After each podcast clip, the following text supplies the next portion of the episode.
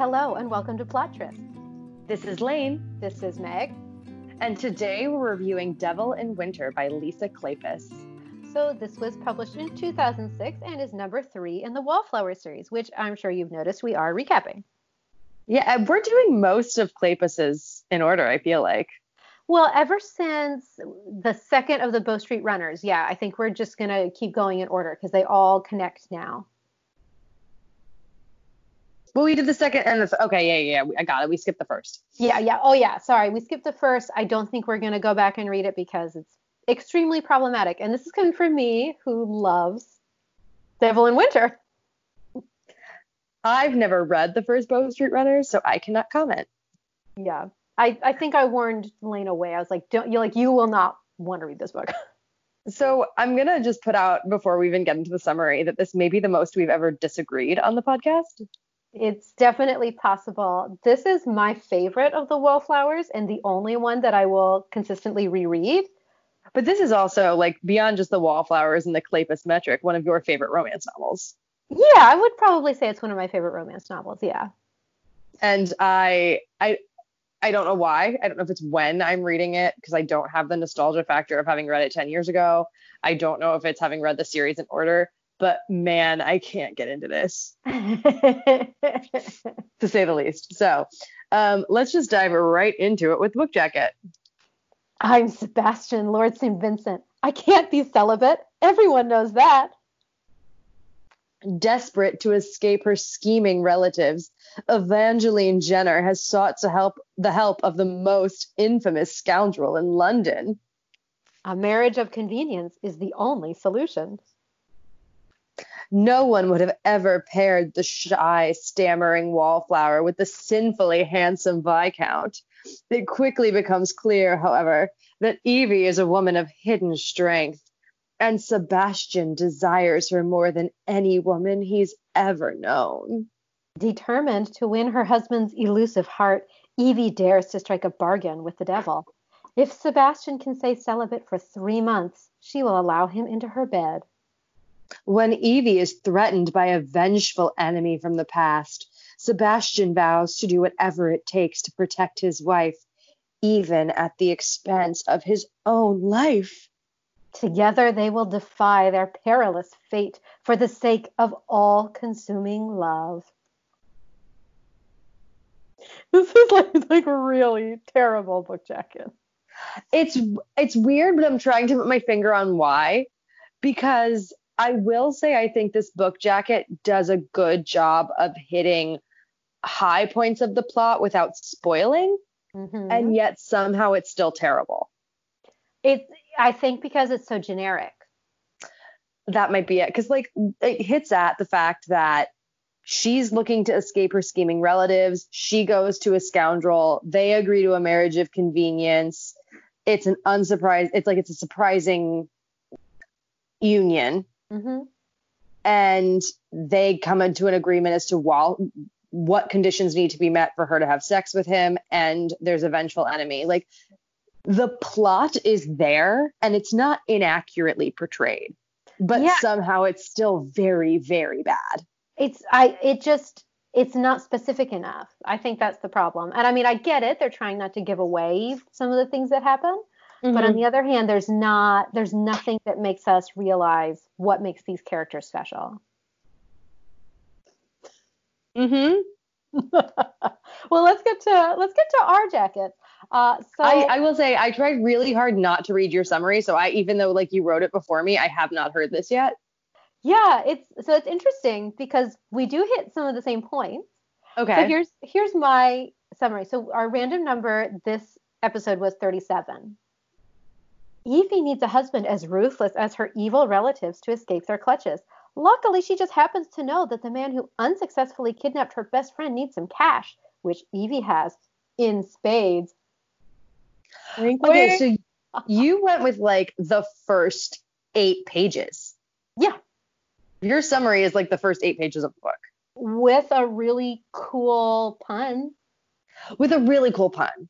Yeah. Props. But it's you didn't like I'm just pointing out that that's not like the summary of the book. That's If the summary of the setup. Yes, but if I were going to write a book jacket, that is what I would push on. I wouldn't do anything else. In if I honestly, if I were writing a book jacket, that's what I would write. Okay. I wouldn't have written any of that other crap. That's and that would have made it better. I see that point. Like trying yeah. to or describe the plot without spoiling it just made it generic. You're entirely right. Yeah. All right. So my 37 word summary. Sebastian needs an heiress. Evie needs protection. Too bad Sebastian is an overgrown child who never learns to express his feelings using words, except to overreact and insult her. Oh, and he kidnapped and violated her friend. Oh, Lane, you can't appreciate Sebastian. I see that now. I'm actually, and I don't say this insultingly, like I get it. I have several problematic faves, and maybe one one one day we'll review Remembrance by Jude Deveraux, which I recognize as bad and Meg hated, but I love. Oh my god, but the worst. I'm so surprised given how like jealous and domineering and controlling and emotionally stunted Sebastian is that this is the like guy you make an exception for. I don't know. I don't know what to tell you. No, I, and like yeah. like I said, I have my problematic faves. I get it. My fave is problematic. Yes, I recognize it. I recognize it, and and yet I really like this book. Legit. So um, this is Lisa Kleypas. So of course it is a trope factory.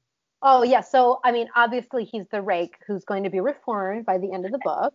And I would make an argument, both from talking to you and from the limited amount of reading I've done on the romance genre, that he is like the prototype of the rake reformed. Oh, I agree with you. Yes, he is. Uh, Kleypas does a lot of bad dudes. Like we've seen a lot of ra- not a lot of rakes, but we've seen a lot of problematic heroes from Kleypas.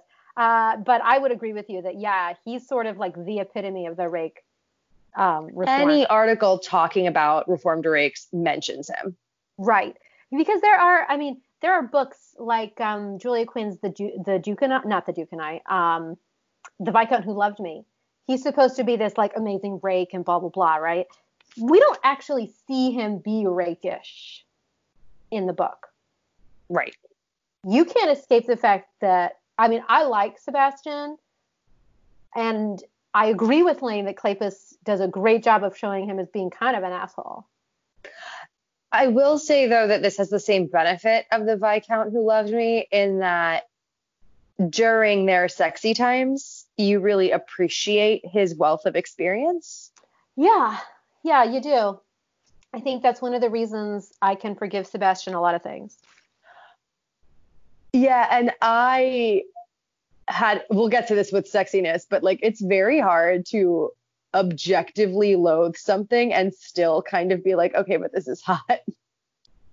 like I don't love anything about this book, but the sex scenes were inspired.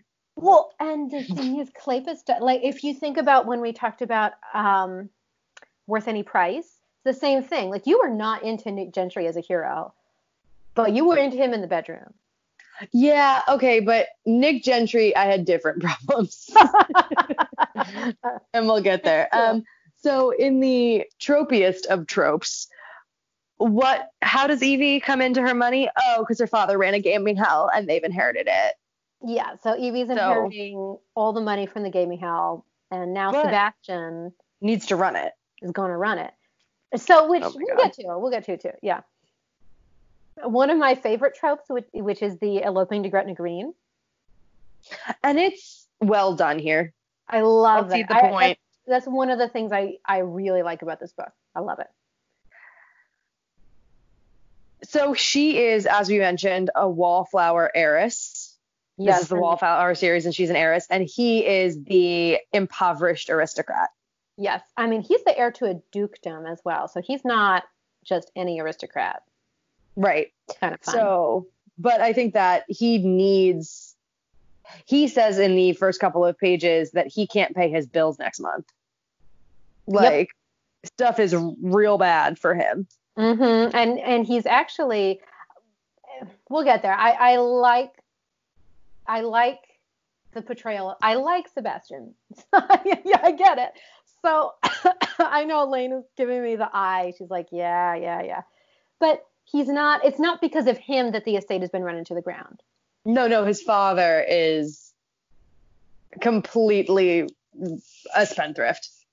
Yeah. And so, like, yes, Sebastian has been raised to be sort of a spoiled person, but it's also not necessarily his fault.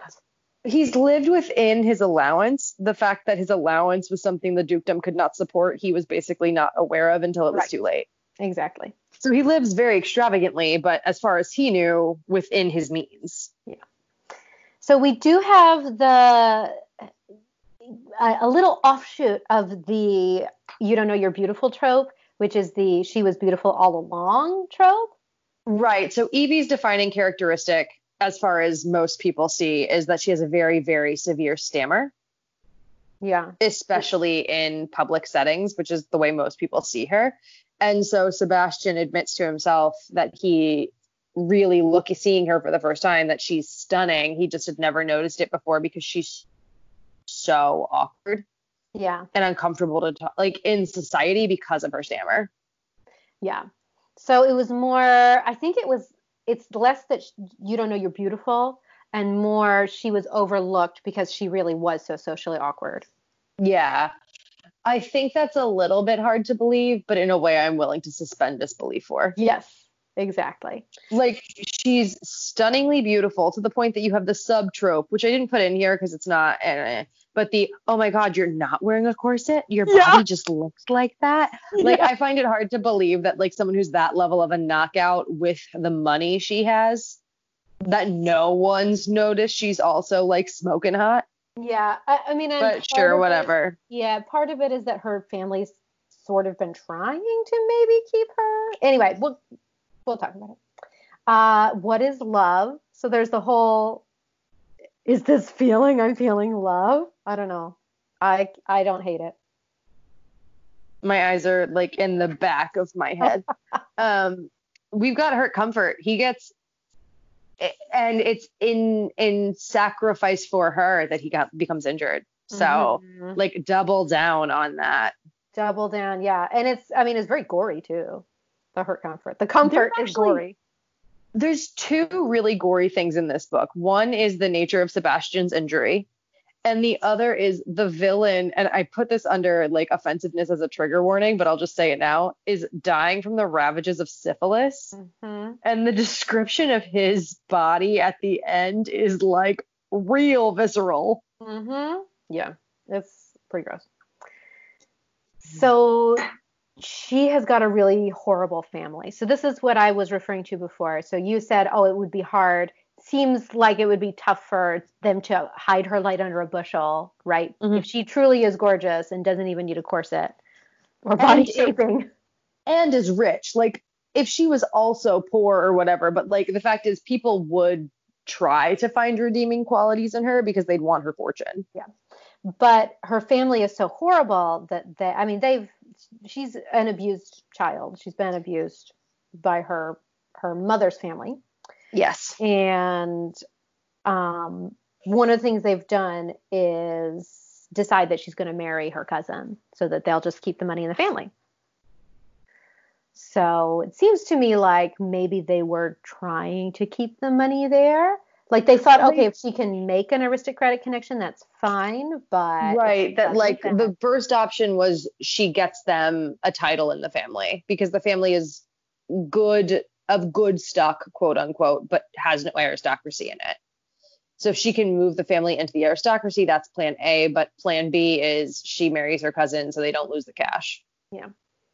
So really awful family. Uh, yeah, it's and it's described in text like the way they beat her. Mhm. and it's very bad. Um, so we have several instances in this book of the characters knowing more than dos- doctors at the time. This is just always one of my stuff. favorite tropes. Like right?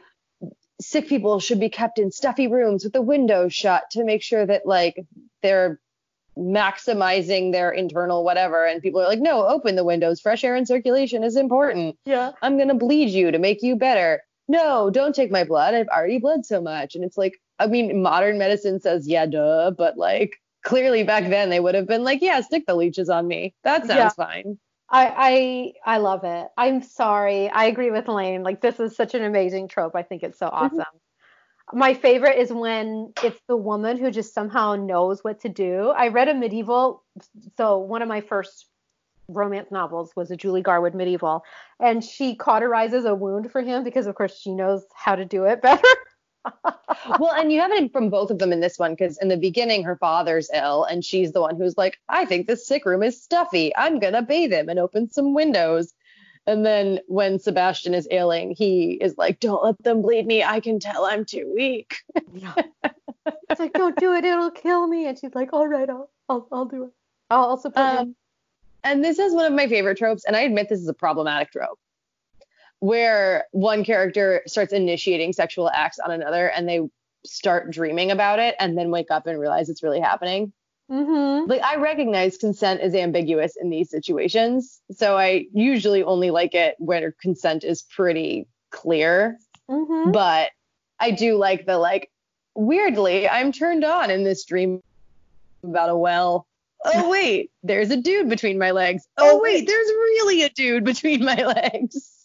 I, I think it's fun. I like it. Yeah. And that's it's it's well executed here. Yes, yeah, yeah. And we can we can even talk about it in sexiness because we we will. We will. So I just want to point out before we get into the book that Meg is usually the one who catches like textual problems. Yeah. But there is a part in the middle of this novel where Evie gets her own name wrong. Yeah. I mean, it's it's annoying. It's definitely annoying, and the editor should have caught that for sure. She's giving herself a pep talk, and she's thinking about good old Evie Jennings, and her last name is Jenner, which is made even more obvious by the fact that the gambling hell they run is called Jenners. Mm-hmm. Like this is the kind of thing that I might not have always picked up on, but in this it was like, dude, you've the word Jenner has been written in this book like 75 times so far. How was I not going to catch this? Yeah, it's a it's an issue and definitely editor should have caught that. I mean, that's that's I mean, yeah, you can blame Kleypas, but I would blame the editor. Oh, I totally blame the editor, but I'm just like I don't know where to put that in our review because yeah. it's not actually something that makes me hate it, but it's such an obvious mistake that I feel like it had to be mentioned. Yeah. So, as you can guess, this is definitely, I mean, you don't have to guess. We've already said it. This is one of my favorite romance novels. I don't know. I don't know what to say about it. I love the I love the setup. So I love it has a lot of my favorite tropes. So I love the marriage of convenience and they learn to love each other. I I like a bad boy who gets reformed a little bit. And and I do like a true bad boy because we've talked often about how the bad boys aren't really bad. Mm-hmm. For me, he is just bad enough. I think for Lane, he was awful, basically. yeah. So I don't know. I, I get it. It's definitely problematic. I recognize it. At the same time, I still kind of defend whatever, you know, like, yeah, he tried to rape Lily. And I'm like, yeah, yeah, and, you know, he didn't actually rape her. here's here's what I'll say as we discussed in the It Happened One Autumn review, he did violate her. He did take the top of her dress off and like touch her breasts without her permission. And Meg urged me to read this, acting like it happened one autumn had never happened. Yes, I and did. I do, I do think I tried to have that mentality. I think he's an asshole in this book. yeah. I think he's mean. Yeah. He never actually and you talk about his arc, and I get it. He goes from being a total wastrel to responsible for something. He goes about caring about nothing but himself to being willing to sacrifice himself for Evie. But like, he never actually articulates any of his growth. Yeah. To the point that even in the finale, he's trying to end things between them, and she has to tell him how he feels. Right.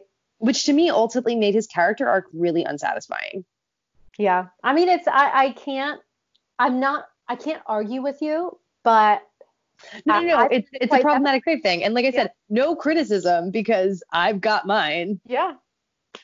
But uh, I don't I don't know why he's not one of mine because like once again, we'll get there. The sex is smoking hot. I mean, he practiced as a rake and that practice practice makes perfect as they say. Yeah, but I hated him.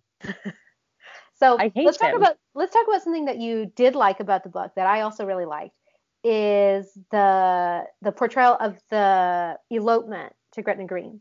The way to Gretna Green I really To liked. Gretna The way yeah. back I hated. Yeah. But the so what normally happens in a romance novel when they elope to Gretna Green is they meet in a carriage and they they head off for Gretna Green and then they get there. And they're dusty and they're tired and they're travel weary, but they're there and it's fine. Yeah. That's the standard. Yeah, in this book, she's like, we have got to make it there. This is, it reminds me of road trips. I don't know if, how your family was on road trips when you were younger, but with my family, my stepfather would get us up at like four in the morning. We'd all pack Mhm. to the car. We would literally take like one or two stops to pee, and only if someone was like, I really need to stop, because otherwise he just wanted to be on the road, like and get there as fast as possible. So that was Evie Mhm. in the book. Evie was like, we have got to get to Gretna Green because I do not want my family to have any chance of overtaking us. Yeah. So let's back up a little bit. I will say both of their motivations are excellent. Mm-hmm.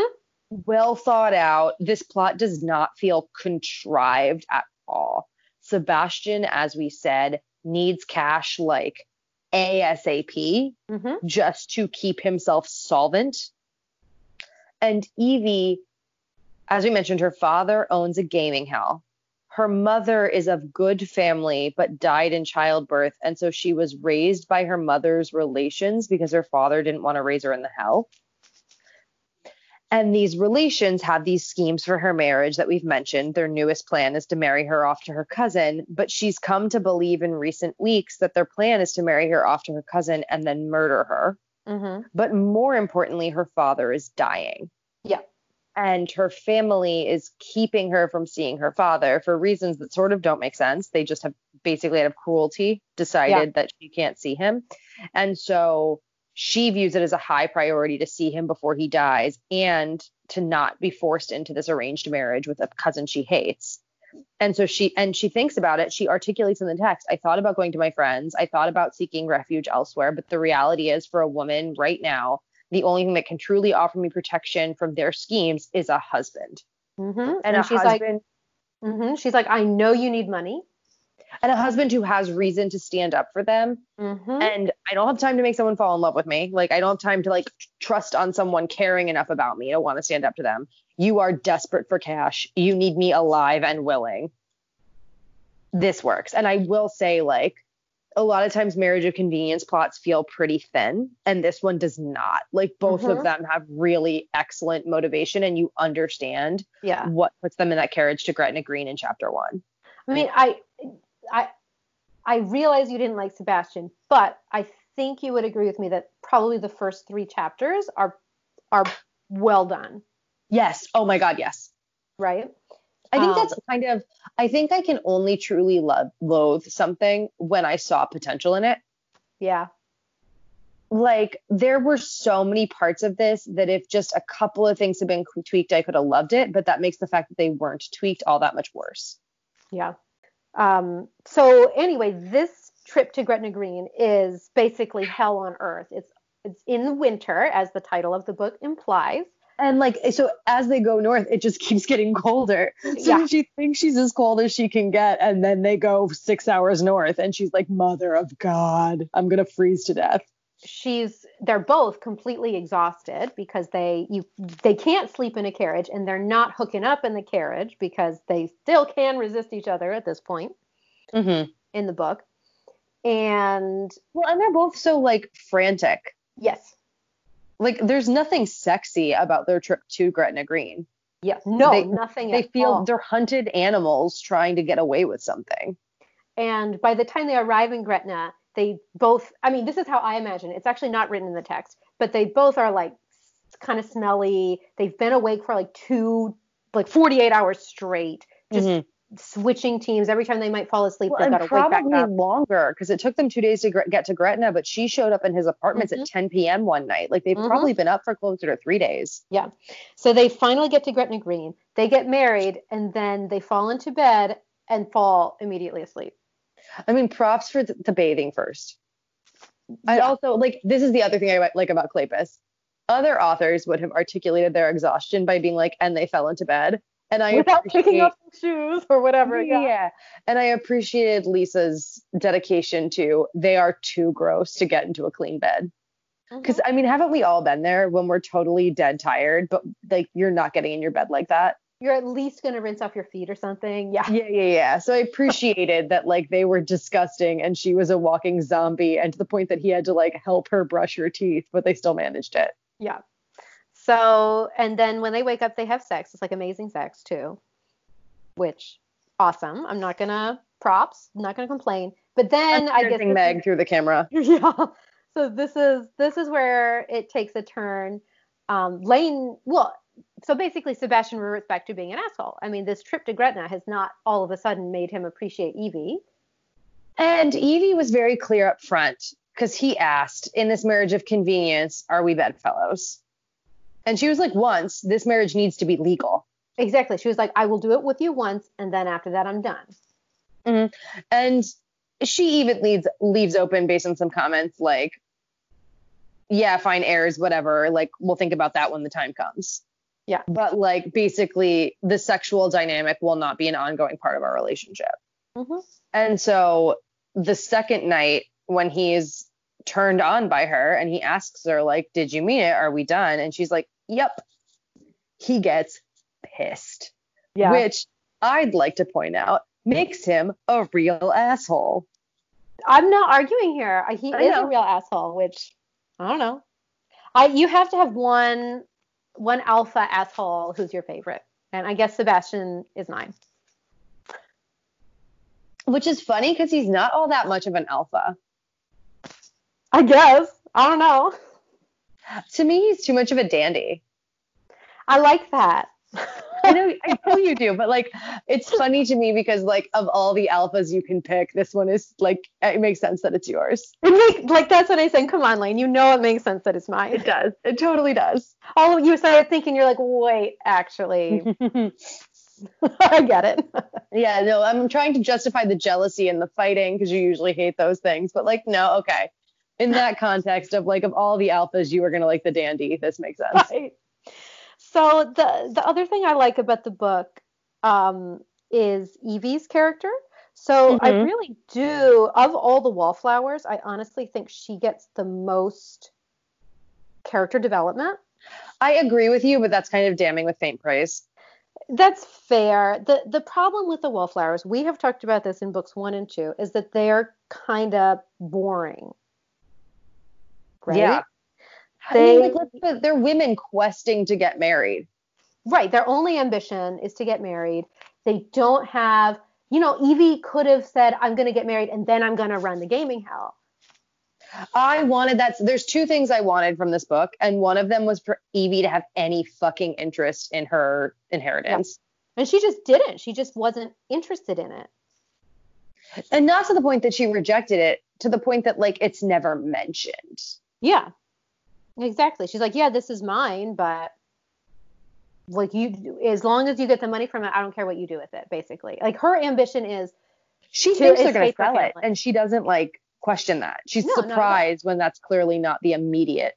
exactly. And she's Plan. worried that he's not selling it because she's like, wait, you're not going to get any money.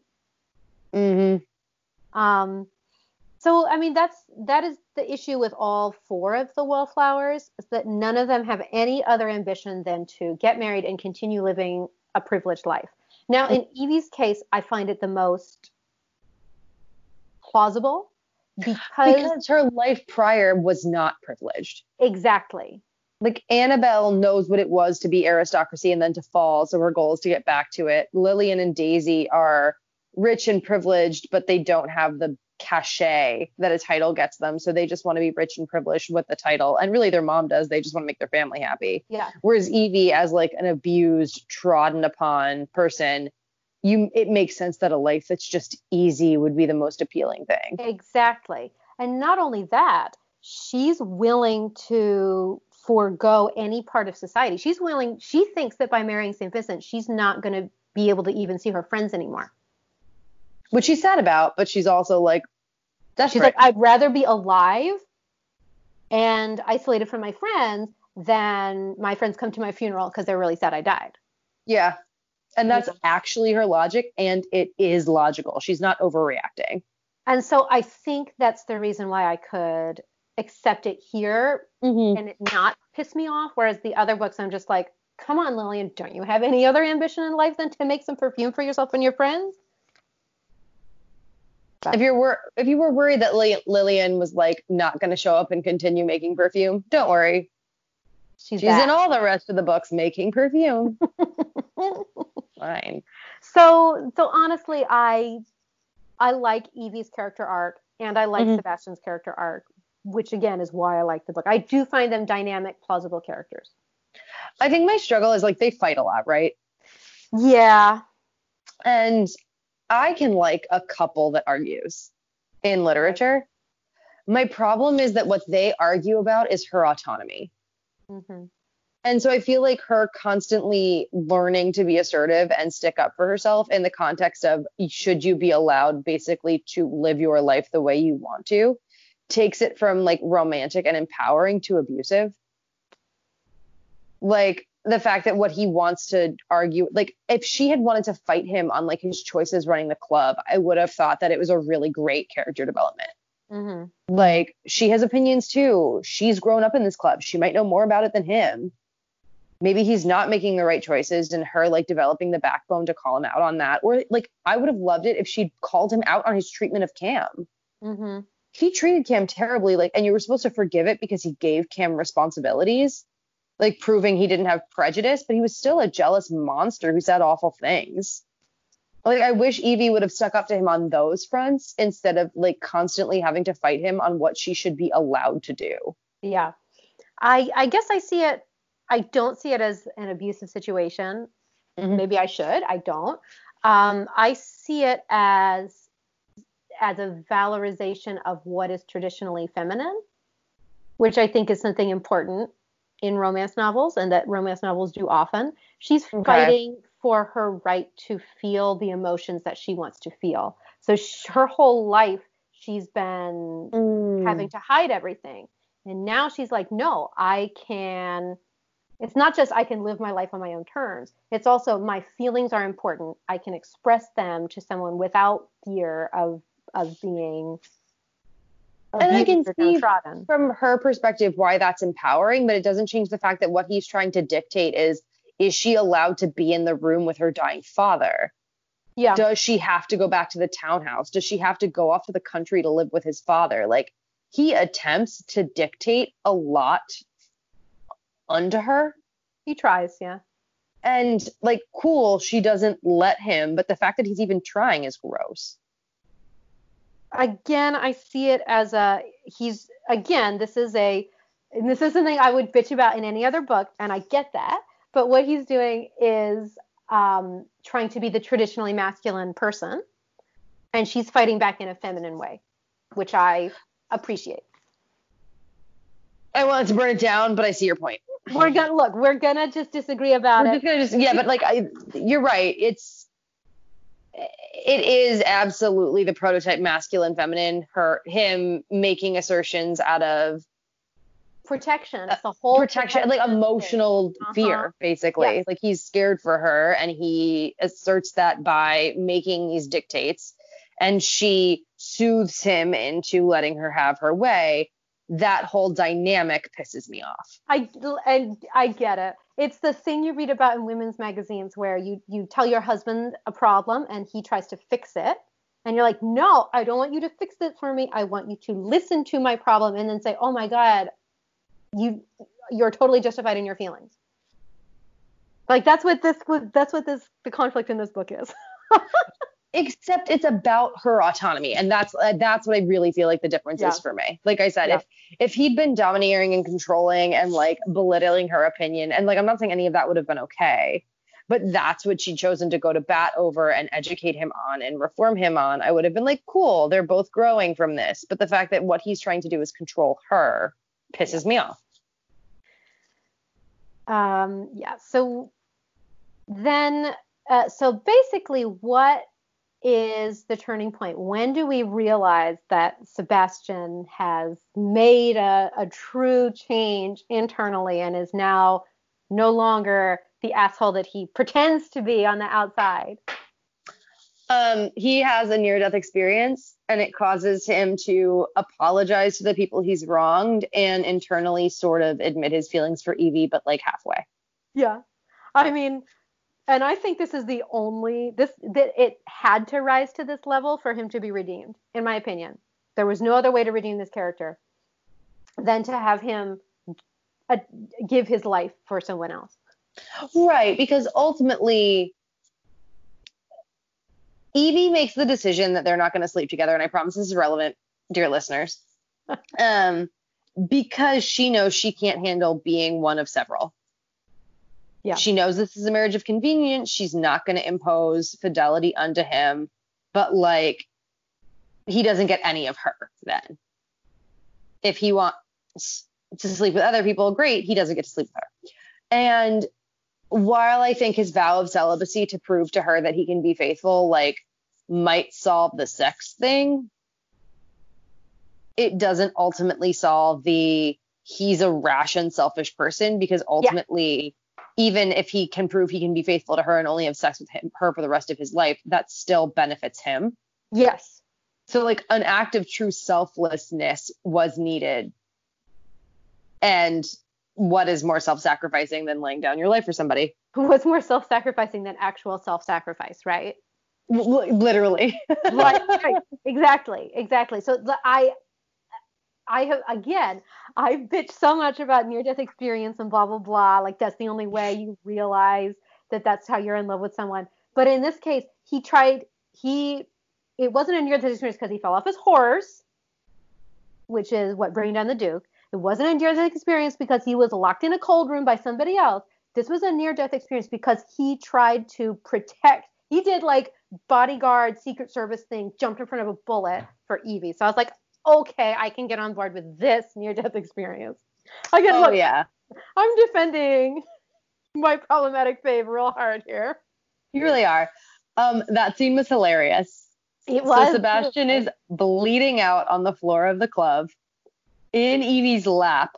He just took a bullet for her. She and Westcliff, who, let's not even get into all that, are like attempting to stop the flow of blood and Sebastian is trying to explain that there's no way anyone is killing him over Evie because it's not a love match. Yeah, he's like, no one. He's like, why would they try? Because uh, somebody suggests that the reason Evie was targeted was to get to Sebastian. He's like, why would they? Why would they do that? It's not a love match. Like he's and it's, dying, and he says. He, he's dying, and like the tableau they make is like so great A romance. And Westcliff is just observing it like, dude, you don't even know what you're saying. It makes no sense. Yeah, he's like, oh, really? okay, yeah, not a love match. Sounds good. Uh-huh, yeah. I mean, I look, I love it. Mm-hmm. Um, yeah. So, so basically, I love this book. Lane hates this book.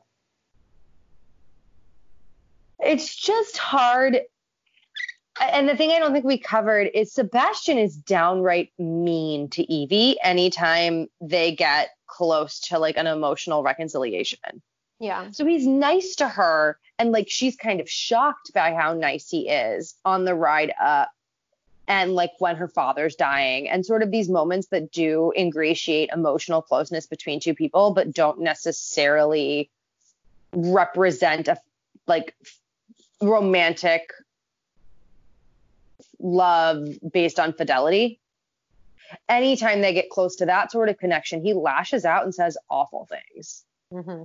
He like picks on her stammer or on how sheltered she is or and it's it's it's very cruel and she justifies it as like after all the awful things her family did like his words could have the capacity to hurt her Mm-hmm. And she thinks that like twice in the text. Yeah. And that's really fucked up. And yeah. Like, and I think that's kind of what I struggle with is if it was all him struggling with his own past mm-hmm. and him struggling with how to care about another person on the same level or more than himself. And his behavior reflected that. I could have understood it, but the way he treated her was unforgivable to me. And that doesn't even get into like how severely jealous he was and how he freaked out on like the woman had no family. Her dad was it. And like the two people she'd known in the club her whole life, one of whom was a drunk he fired in the very beginning for stealing money from the club. And the other is this brother figure who, when they hug in the immediate aftermath of her father's death and he kisses her hair, Sebastian then basically tells the guy, You ever kiss her again, I cut off your dick. and it's like, it was the most, it was a brother and sister hugging, mourning their dad. And Sebastian can't even get past it in that moment. Yeah. And like, I, and I said this in the very beginning, but like, the very end of the book is him coming to tell her after she's almost killed you need to leave. You're too distracting to have around me. I promise to be faithful to you and I'll visit you like once every six months. and she's like, What the hell? No, you're just scared. You love me. And then he's like, You're right. I love you. We're never going to be apart. And it's like, he didn't grow up enough to recognize his own fucking feelings. Are you kidding me? oh, Lane. Like, I and know. this is not even me bitching about the fact that he sexually assaulted her best friend in the previous book, and she has to justify midway. Yeah, but he wouldn't have raped her. I mean, there's a there's a scene where they talk about it, and she's like, "Oh, actually, you you never would have done it, would you?" And like, I'm I'm sorry, but he did force himself upon her. He yeah. might not have raped her, but like, there was some non-consensual shit happening. Yeah, that that yes, that's irrelevant. Happen. So, but, but I'm saying like, even if I ignore that, I hated this. Add yeah. this in, and Sebastian is, in my mind, irredeemable. Yeah, he was 100% redeemed in my book. So I'm gonna start offensiveness with saying all of Sebastian offends me, but then you can talk about the stuff that is like more, I guess, minute. Sure. So content warning, trigger warning. We've talked about this. Evie's relatives abuse her physically, verbally, emotionally. They probably would have killed her. Oh I mean, no, you you're left with no doubt that like the ultimate plan was to like starve her to death in the basement. Yeah. So the and but don't worry, not, she may have been starved, but her body is smoking. Yeah, I mean, she's one of those girls who, when they lose weight, they don't lose weight in the chest area. All I'm saying. but um, cool. so basically, her family's like really, really, really, really awful, and it's not mm-hmm. kept off the page. Like they come and try to get her, and they like slap her around and try to kidnap her, and it's it's really awful. So yeah, um, there were Lane talked about this already. There are some graphic descriptions of the ravages of syphilis, so like real graphic. I don't think it's offensive, but it's it's just trigger warning. Like if you if you don't like gore, There's like the dude gore. is missing a nose. Yeah, so there's that part, but then also after Sebastian gets shot, like there's some real like they talk about dressing his wound and like irrigating the wound and cutting out dead flesh and like how it smells and it's really gross. Um, so that's in there yeah. too, which is actually probably did not help Lane at all with this book because I know she doesn't like that stuff either. No, I'm fine with that. I don't mind like medical stuff. I don't like bodily functions. Okay. Um, so like, there, yeah. Yeah. So I was actually okay with all this. Oh, okay. So the, and then there was one thing. I know this is really silly, but I picked up on it this time, and I've read this book a lot of times. But there's there's this part in the book where Sebastian's like got to learn how to fight so he can earn the respect of all the people who work at the casino because yeah. he doesn't fight very well. Like he fights okay for an aristocrat, but he doesn't like there's this part where he doesn't want to learn how to move how to do dirty tricks. Killing bullshit like on, like you have to prove yourself to your staff that you can be a real man and a real man means violence. Yeah and then there's this whole part too where he does fight off and of course he's fighting off evie's attackers so he's fought off these men who've attacked evie and mm-hmm. then he goes in and he's full of spit and vinegar and wants to get it on with her in the billiards room. And cam is like you know you just have to she's he's like, I think Sebastian wants to talk to you, and Cam's like, what do you or Evie is like, what do you mean? And, Cam's like, well, you'll learn. he says directly, and I, I only remember this because I hated it so much. Men are full of sap after a fight. There you go. I said spit and vinegar. It was actually sap. Yeah, it was. I it was weird to me because I think piss and vinegar too. And so I remember it anyway. Um, but anyway, I mean, But that that that, scene in that room was very hot. that's the thing. Okay, so let's talk about sexiness because this book is sexy. it is so the thing is he's an expert at sex Mm-hmm. a la the viscount who loved me but she's put this restriction on basically him getting to penetrate her which Basically. he he takes that she says we're not going to have sex She's he takes to have sex, and he says super literally so he also mm-hmm. he defines it. He says I doesn't mean I can't. Number one, try to convince you, and number two, I, we can kiss. But even try like she words it very specifically that he can't have sex for three months. It doesn't mm-hmm. say except with her. Right. Like he loses the bet if he has sex in the first three months. Also true. And so he says, but I can kiss you. She never technically agrees to those terms, but then he basically points out you didn't say where. yeah. So one, he's like making out with her, and then he's describing in graphic detail what he wants to do to her. Like there aren't that many scenes of like anything penetrative in this book, Mm. and yet it's so erotic. It's very erotic. Yeah.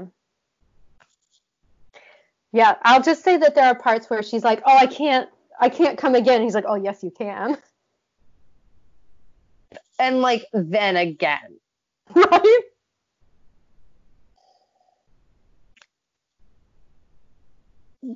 sometimes I wish our listeners could see me because I feel like I emote a lot. I was like, I feel like we're trying to get something across here, but physically that we just can't because it's an audio an, medium. But um, yeah, it's oh yeah yeah. And it's interesting too because I feel like there is a degree, and this is a mid 2000s book as we've discussed. And I think when I've read older romance novels, the language is a little bit more florid. Mhm. And this does feel like it's like at a splitting point. Mhm. like I feel like in the late 90s there was a lot of talk of like essence Yeah. and like euphemism and this like walks the line where there were some word choices where I was like that's not really sexy but then the next sentence would be so sexy I'd stop caring. Mhm. Well, and this walks a very fine line with consent as well. Well, did we mention the fact that the first time starts with him co- like physically turning her on while she's still asleep? Yeah. So I mean, there's that, which I see why it's not consensual, but I can also see because they talked about it before. She was like, "We have to make sure this marriage is consummated," and he's making Right. sure it's consummated at the earliest point. So, right. I, like I'm saying, there's a fine Right. line here. The same thing in the billiards room. Like he said he could kiss her. He never said where. She doesn't say no, but she never said yes. Well, and flip side, when he's in his sick bed and she's decided that she's like forgiven him and doesn't want to deal with this bullshit ultimatum anymore, he's resisting because he wants to prove to her he can. And she's like, uh, no. And once again, fine line because like you know he's not resisting because he doesn't want her, Mm-hmm. but he is saying no. Yes. And then again, like I said, she says, I can't come anymore. Please stop. And he's like, Oh no, you can. I that one bothers me less. but I'm just I'm just saying there's again there's this line, right? Right, but I feel like that's not a no, I'm not interested in engaging with you sexually. Yeah. It's a different kind of no. But she does say no. Um, okay. This book is uh, smoking hot. Yeah, like if you have any capacity to get past problematic heroes, or if like the su- hyper masculine assertiveness, jealousy thing is your thing, you're gonna love this. Yeah. I mean, this book is is extremely popular in the romance world. Right. I would have castrated him pretty early on. Yeah. So on the whole, I don't recommend the Wallflowers series at all. I love this book, so I can't not recommend it. But honestly, I would say skip them all and just read this one. Thank you so much for listening.